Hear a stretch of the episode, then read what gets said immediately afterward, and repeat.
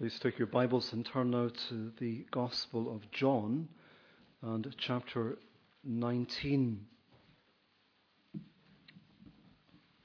The Gospel of John and chapter 19.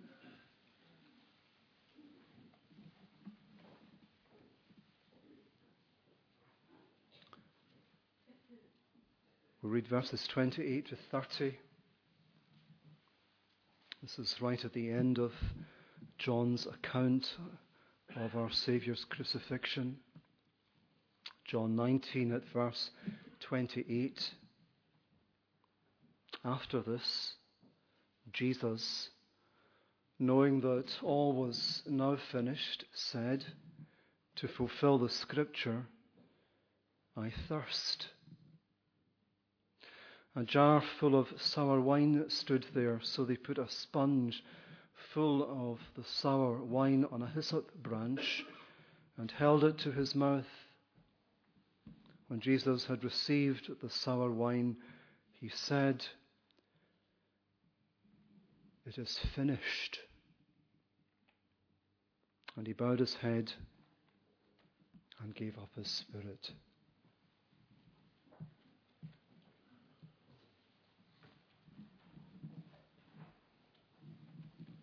It is finished. Three words in English, just the one word in Greek.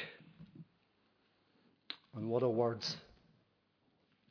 It is, says one writer, a word of which the immense weight cannot be exaggerated.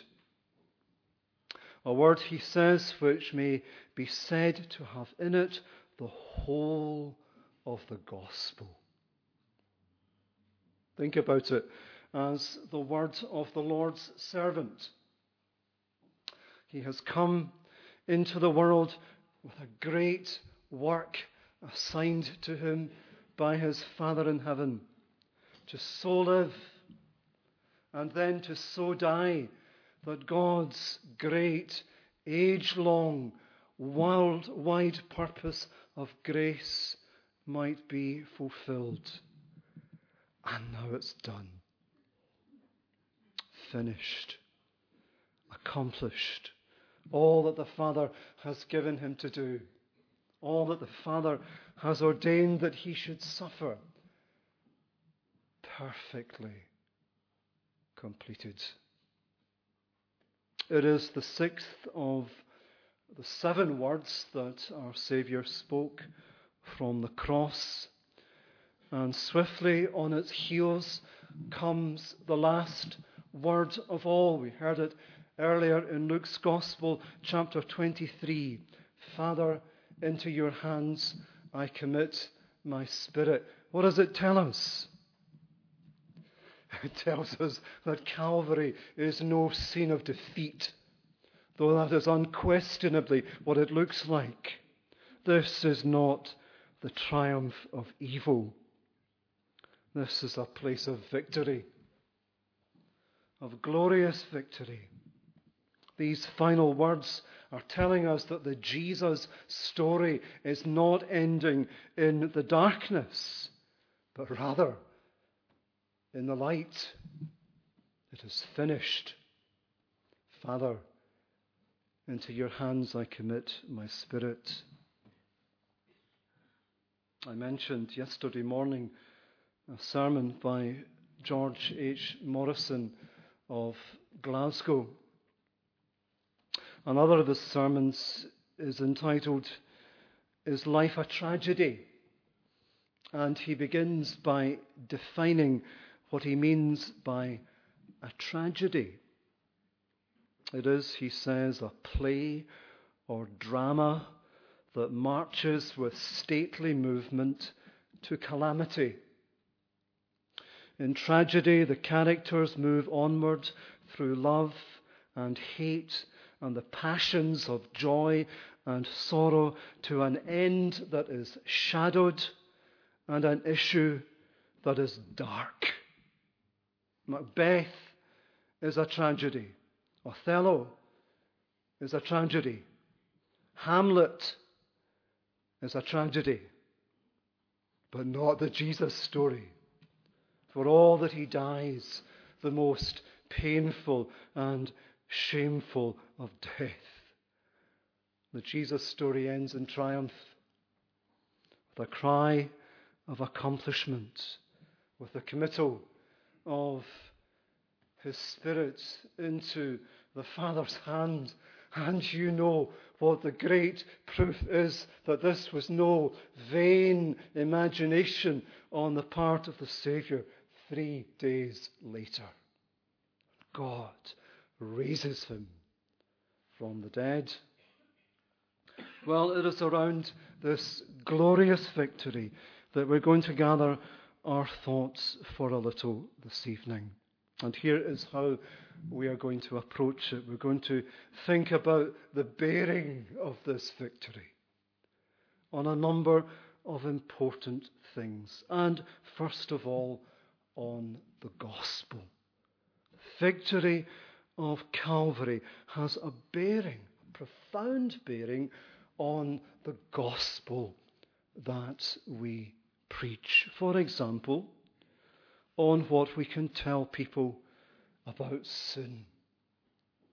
And what we can tell people about sin is this bad as it is, damning as it is, impossible as it is for us to deliver ourselves from its guilt and its power because of Calvary's victory. Our sin, your sin, my sin can be completely taken away. Put it against the backdrop of the sacrifices of the Old Testament, all these animals slain at the command of God. They did do something for people, something at least. Within the framework of Old Covenant life, they delivered from certain penalties and secured certain blessings, but they could not deal with sin once and for all. They could not put the sinner right with God. They could not deliver from final condemnation and bless the worshipper with eternal life. For that, a better sacrifice was needed. And Isaac Watts' words, a sacrifice of nobler name and richer blood than they. Well, now that greater sacrifice has been offered, the greater sacrifice to which all these lesser sacrifices pointed forward. Hebrews 10, verse 12. When Christ had offered for all time a single sacrifice for sin he sat down at the right hand of God. A single sacrifice for sin. That was all that it took. And that is why he cried out, It is finished. And it means, in turn, that we have the best news in the world about sin. Isn't it a wonderful thing that we can go to people with good news about their sin? But we can. We can say to them, I can say to you, bad as it is, damning as it is, impossible as it is for you to deliver yourself from its guilt and its power because of Calvary's finished work, your sin can be wholly taken away. So, the bearing of Calvary's victory on the gospel that we preach, and specifically on what we can tell people about sin. And to take a second example, on what we can tell people about salvation. And what we can tell people about salvation in the light of Calvary's victory is that that salvation is an already purchased gift. It's an already accomplished fact. The Bible uses some fascinating language when it talks to us about what the cross of Calvary has achieved. 2 Corinthians 5, verse 19, for example, in Christ, God was reconciling the world to himself, not counting their trespasses against them. Doing it there and then, reconciling the world to himself. In Romans 5, the language is more definite still. While we were still enemies, we were reconciled to God by the death of his Son. It happened there and then on the cross of Calvary. Now, you contrast that with the kind of reconciliation with which we are familiar ourselves. He has offended her, or she has offended him. When is there going to be a reconciliation? Only when both parties are willing to get together and work at it. It necessarily involves them both. But with God, it is remarkably different. There is a sense in which reconciliation has been accomplished apart from our involvement altogether, while we were still enemies, all the way back at the cross of Calvary. That's why Paul in Romans 5 can talk about us receiving reconciliation. It comes to us as an already accomplished gift. And similarly, with redemption. And it is in that light that we are to think about this cry, it is finished. At infinite cost, says James Denney, he put away all that on his part stood between you and peace. And what a message that gives to us for men and women, young people, boys and girls. What can we say? The salvation that you so greatly need is not something at which you need to aim, something that you need to work for, something that will hopefully be yours if you try hard enough to gain the favor of God. The work is already done. It's an already accomplished fact. And you need only open the arms of faith to the Saviour, and you will receive it as an already purchased gift. Calvary's glorious victory. It has a bearing on the gospel that we preach, on what we can tell people about sin,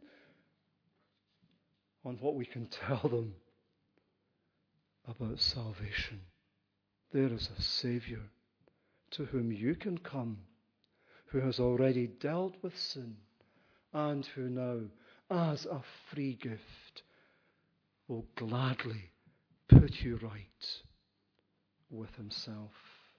Then, secondly, think about the bearing of Calvary's victory on the devil and I begin with the very first gospel promise of all, way back in the first book of the Bible, Genesis 3, verse 15. And the Lord God has come into the garden, and he is addressing the evil one who, in the guise of a serpent, has successfully tempted our first parents into sin. Do you remember what he has to say to him? A descendant of this woman whom you have successfully tempted to sin will appear on the scene and he will enter into conflict with you. And this will be the issue. He shall bruise your head, and you shall bruise his heel.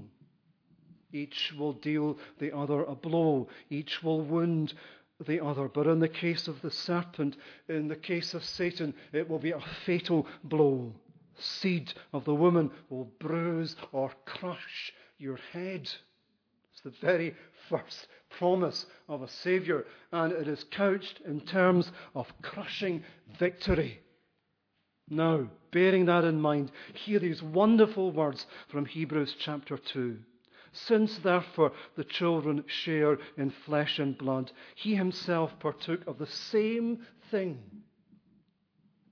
that through death he might destroy the one who has the power of death, that is the devil. What does that tell us about Calvary? It tells us that it's not Satan's victory, but his nemesis by the very act of dying. What an astonishing thing. He has dealt the evil one a fatal blow. And the result, of course, is the sinner's deliverance your deliverance. If you're a believer in Jesus, Christ can take the devil's captives, the devil's victims, for his own, exactly as he wishes, and not by a mere act of power, not merely because he is God and has all power in his hands, but justly in a way to which the evil one can make no reply. All the way through the Old Testament scriptures, it was the thing that the Lord was doing, delivering men from the power of darkness and doing so on the basis of a work that He would do, of a conflict into which He would enter, and a victory He would win. And now it's done. The fight has taken place.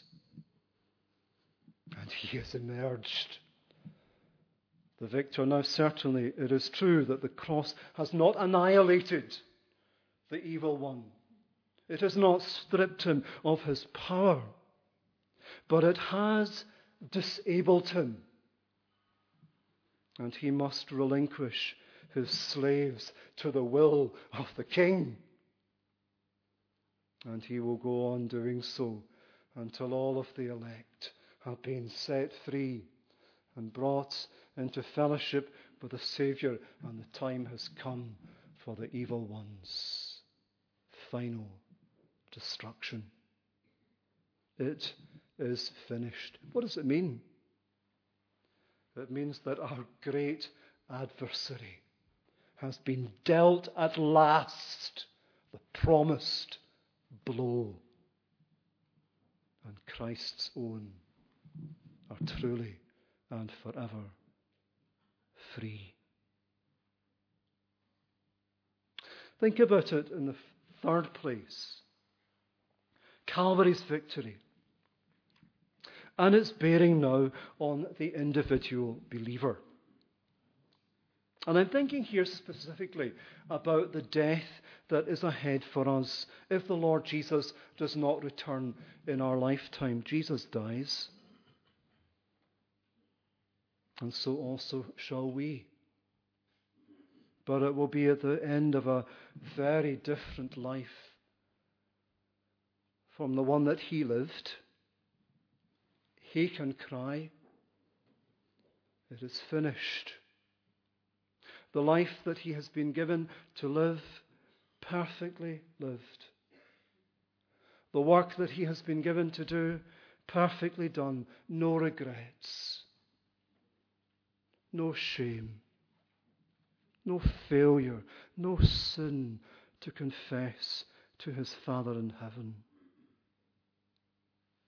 That will not be our perspective as we look back over our own life and work.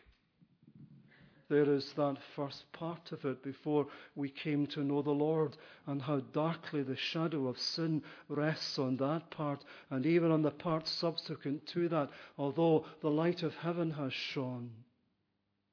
and there is much that is good.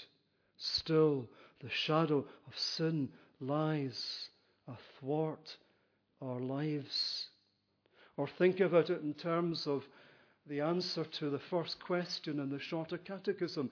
Our chief end, what is it? To glorify God and to enjoy Him forever. You look back on that first part of your life before you were converted, there was none of that. And even in the part subsequent to that, and yes, by grace we have been enabled to glorify God somewhat and to enjoy Him to some degree. We cannot but hold our heads in shame before Him that we have not lived as we ought. And yet, isn't it wonderful to think that for all our sin and imperfection, we who are true believers can approach the hour of our death without fear. With the peace of God that surpasses all understanding, guarding our hearts and minds, making our Saviour's final words our very own. Father, into your hands I commit my spirit. Let me state it boldly. There is an all important sense in which it won't matter at the end that your life has been stained with sin, that the service you've rendered to your master has been so shot through with failure. Not if you're a true believer. Painful and shameful as so much in our lives and service have been. They will not affect our eternal destiny. For all the sin that has stained our lives, for all the imperfection that has characterized our service of Jesus, we will, at the end, if we are true believers, be just as warranted in committing our spirits with confidence into our Father's hand as Jesus Himself. And you know why that is. So, because of the foundation on which we are building, the rock upon which we are standing, our Saviour's finished work. The question and answer number one in the Heidelberg Catechism. What is thy only comfort in life and death? That I, with body and soul, both in life and death, am not my own, but belong unto my faithful Saviour, Jesus Christ who with his precious blood hath fully satisfied for all my sins and delivered me from all the power of the devil. The bearing of Calvary upon the individual believer, upon your future as an individual believer, because of Jesus and his perfect life and his atoning death, you may anticipate entering glory at the last. Sinful as you are, sinful as you have been, sinful as you will remain till your last breath. And there to remain in the Father's presence until the last day of all and our Lord's saving work in us is brought to its glorious completion. Calvary's victory, the bearing of that victory upon ourselves.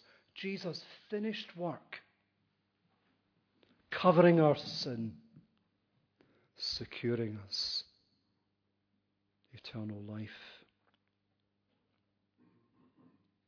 Think with me in the fourth place for a little about the bearing of Calvary's victory on the church.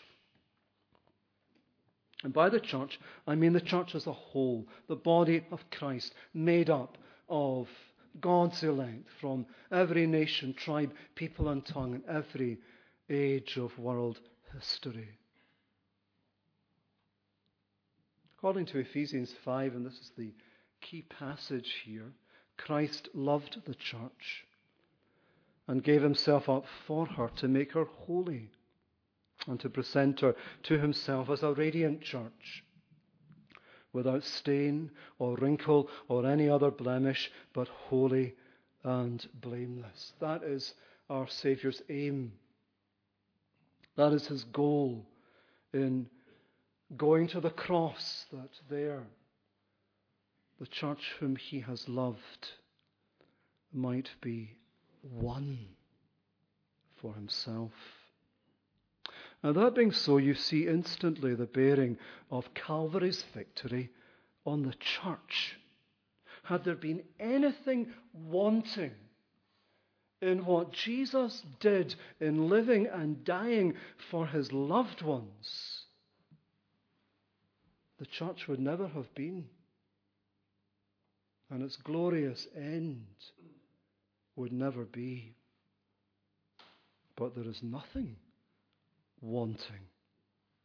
All that is needed for the salvation of the church is done, perfectly done. And God Himself has borne witness to that by raising His Son to life again. And you appreciate that that means that our Lord will have the prize for which He died, the radiant church without stain or wrinkle or any other blemish, but holy and blameless. Think of him, loving the church as a whole, loving every individual member, loving them from eternity. And he sees in vision what the church will be glorious, without stain, in his presence and the enjoyment forever and ever. How is that goal, that vision going to be realized? Not as creation was brought into being by the mere word of his power. He knows that between what he desires and envisages and the realization of it, there is a cross and a sacrifice, a death that he must die, and now it is done. And it means that what he has loved and longed for will certainly come into being. And you can break it down into its details, and you can think about Calvary's victory securing the building of the church and the completing of the church. Every living stone added to that temple until the last one is in place. And you can think about Calvary's victory, securing the uniting of the church. And I'm not thinking so much about the healing of those painful divisions with which we are so familiar, but rather dealing with that most fundamental of divides the fact that there is a church on earth and a church in heaven. One day, that divide will disappear and there will be one church in one place. And then, as the crown of it all, the church perfected, this radiant bride, beautiful, without blemish. See it. You can see it, can't you? And it all goes back to the cross and to this single word finished. You find an acorn and put it in the palm of your hand and imagine that out of this little acorn there is going to come a mighty oak that will withstand the storms of centuries. And out of that little word, finished, that has in it the whole gospel, that has in it the whole church. This glorious bride, perfect and complete, the bearing of Calvary's victory on the church. So there are all these important things on which Calvary's victory has a bearing on the gospel that we preach, on our adversary, the devil, on the future of the individual believer, on the church as a whole. One last important matter. And that is the bearing of Calvary's victory on the Lord Himself. What does it all mean for Him? It is finished. Think about it with me. Think about the bearing of Calvary's victory on his spirit. And by his spirit, I mean his human spirit. How is it going to fare with his spirit now that he has completed the work? It is going to fare very well indeed. He commits it into his father's hand, and you can imagine the father taking it so lovingly, the precious human spirit of his beloved son and bearing it safely into his presence. Or think about the bearing of Calvary's victory on his body. How is it going to fare with his body now that he has finished the work? It is not going to be permitted to suffer any further indignity. It is going to be lovingly taken and lovingly washed and lovingly wrapped and placed in a new tomb. And there it is going to be preserved from decay. Will see no corruption. Then on the first day of the week, it will be reunited with the Saviour's Spirit and life will come into it again. And he will emerge in his reconstituted com- humanity and his body now wonderfully enhanced, sown in weakness, raised in power, sown a perishable body, raised an imperishable body, sown in dishonor, raised in glory, as ours will be, as yours will be,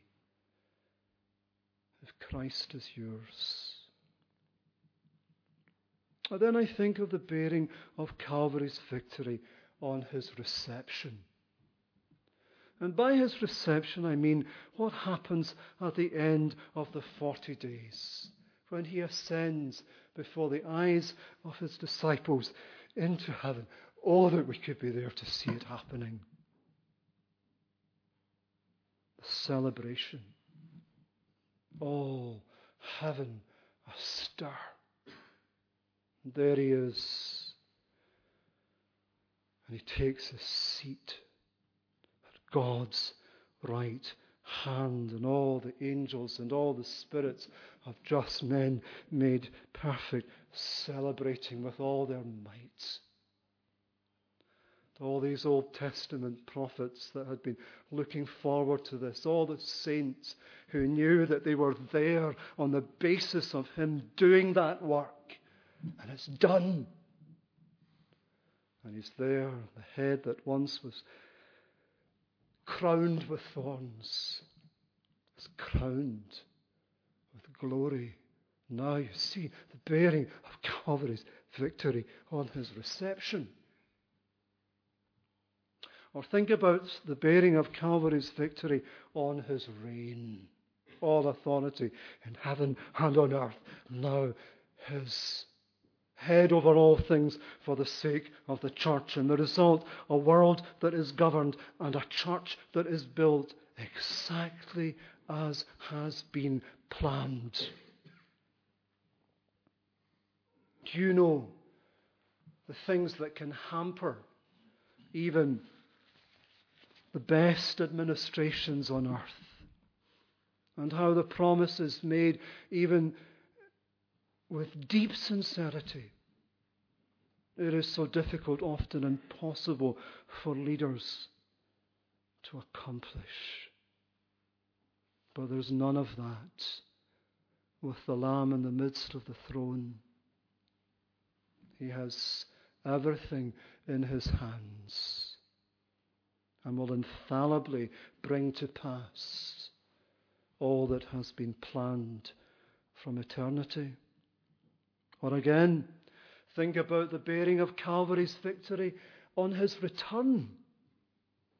Calvary's victory will have a profound bearing on our Saviour's return, and it's put so exquisitely in Hebrews 9, verses 27 and 28. Just as man is destined to die once, and after that to face judgment, so Christ, having been sacrificed once to take away the sins of many people, will appear a second time, not to bear sin, but to bring salvation to those who are waiting for him. He's not coming back to do it all over again. There's no need for him to do that. It was done perfectly first time round. So that when he comes the second time, it's to bring it all to its magnificent climax and specifically to bring salvation to all those who are waiting on him. Calvary's victory. See the bearing that it has on Christ Himself, on His Spirit, on His body, on His reception, on His reign, on His return, and lastly, on His joy. The bearing of Calvary's victory on his joy, when all the fruits are gathered in, when the church for which he has died is perfect and complete and beautiful. What is it going to mean for his joy? It's going to mean that it's full and everlasting. He has gained the prize for which he died. Don't we sometimes say of people, if anyone deserves to be happy, it's so and so. That is supremely the case with our Lord Jesus Christ. If there is anyone who deserves to have full and everlasting joy in the presence of God, it is our Lord Jesus Christ. And it will be His because of Calvary's victory. And in the light of that, for His sake, we pray, Father in heaven, hasten the day. Let us pray.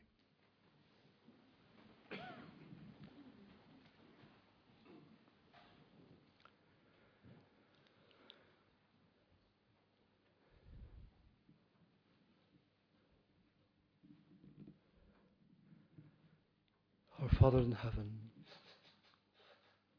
we thank you for these things. And we thank you that by grace, so many of us here have a share in that victory. We are the fruits of that victory. And we bless you for that. That Christ has loved us and has conquered us, has set us free from our enemy, has given to us eternal life, and the assurance that we will share his joy. Lord, if there be any here tonight of whom that is not yet true, be merciful to them. That into the joy of Jesus, the full and everlasting joy that will be his, they too may enter. And loving Father, you who love your Son as we can never love him, you to whom he is the most precious of persons, you who delight in Calvary's victory as none of us can delight. We pray that for the sake of your Son, you will hasten the day when the full and perfect joy will be his, when he will have around him his church perfected and completed, the bride for which he died, that in her company he might rejoice forever and ever. Amen.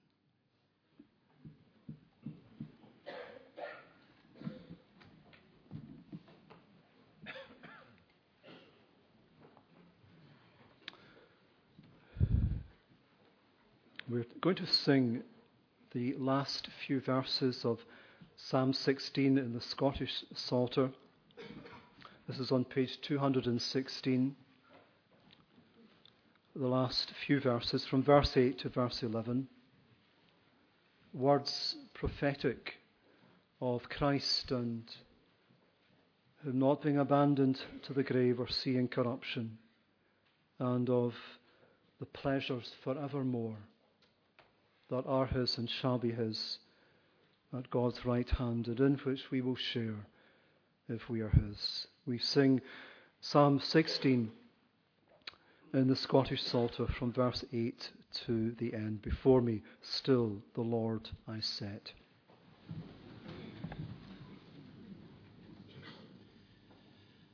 Before me still the Lord I set, sitteth so that